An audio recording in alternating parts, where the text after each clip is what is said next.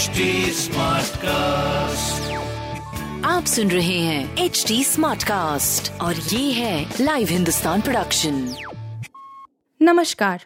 ये रही आज की सबसे बड़ी खबरें। कांग्रेस के दावों पर पीएम मोदी का वार बताया आम लोग कब से करेंगे नामीबिया से आए चीतों का दीदार। प्रधानमंत्री नरेंद्र मोदी ने आज सुबह नामीबिया से लाए गए चीतों को मध्य प्रदेश के कूनो नेशनल पार्क में आज़ाद कर दिया। इन्हें आज सुबह भारतीय वायु सेना के हेलीकॉप्टरों से ग्वालियर एयरफोर्स स्टेशन से कुनो नेशनल पार्क ले जाया गया था। इस मौके पर एक संबोधन में पीएम मोदी ने कहा कि पर्यटकों और उत्साही लोगों को जंगल में चीतों को देखने के लिए अभी कुछ महीने इंतज़ार करना होगा। उन्होंने कहा कि जानवरों को अपने नए घर में ढलने के लिए कुछ समय चाहिए। इतना ही नहीं, उन्होंने कांग्रेस के दावों पर भी पलटवार किया है। मानसून सीज़न का यह आखिरी हफ़्ता, लेकिन देश के इन हिस्सों में पूरे सितंबर बारिश का अनुमान। देश के उत्तर पश्चिम इलाके में मानसूनी बारिश का सिलसिला पूरे सितंबर तक जारी रह सकता है। भारतीय मौसम विभाग, इंद के सीनियर अधिकारी ने बताया कि उत्तर पश्चिम भारत से मानसून के अगले दो हफ़्ते बाद पीछे हटने की संभावना है। सामान्य तौर पर देश के इन इलाकों से 17 सितंबर से मानसून खत्म होने लगता है। यानी कि चार महीने के मानसून सीज़न का यह आखिरी हफ़्ता है। पीएम मोदी ने रूस को पढ़ाया पाठ तो गदगद हुआ अमेरिका। कहाँ अलग थलग पढ़ रहे हैं पुतिन? रूस यूक्रेन युद्ध के बीच समरकंद में कल प्रधानमंत्री नरेंद्र मोदी और रूसी राष्ट्रपति व्लादिमीर पुतिन की बैठक हुई। इस दौरान पीएम ने पुतिन को शांति का पाठ पढ़ाया। प्रधानमंत्री ने कहा कि आज का युग युद्ध का युग नहीं है। प्रधानमंत्री मोदी के इस संदेश से अमेरिका गदगद हो उठा है। व्हाइट हाउस ने कहा कि रूसी राष्ट्रपति पुतिन खुद को अंतर्राष्ट्रीय समुदाय से अलग कर रहे हैं।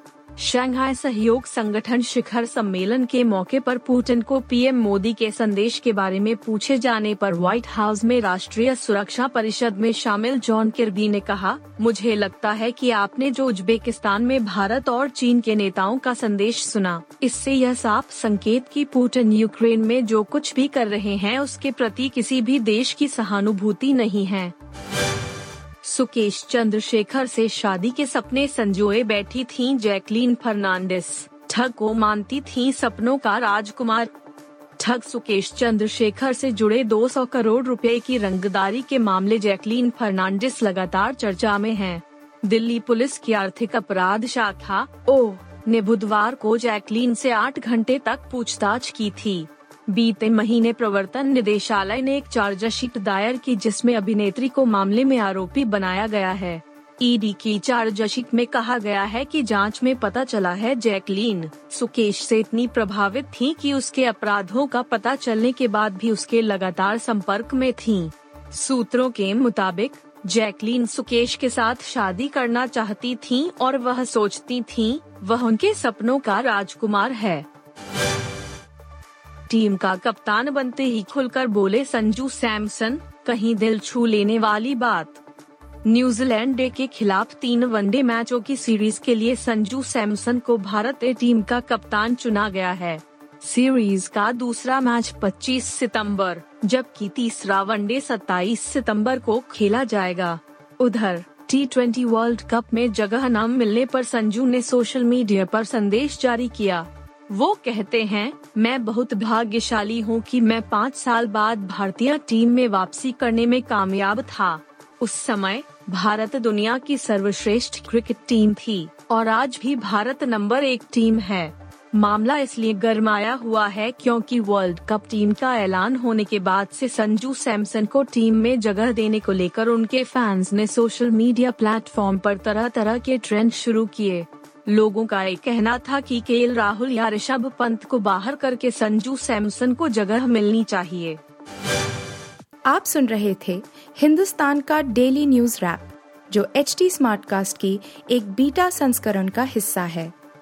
आप हमें फेसबुक ट्विटर और इंस्टाग्राम पे एट एच टी या podcasts@hindustantimes.com पर ईमेल के द्वारा सुझाव दे सकते हैं। आप सुन रहे हैं एच डी स्मार्ट कास्ट और ये था live Hindustan production smart Smartcast.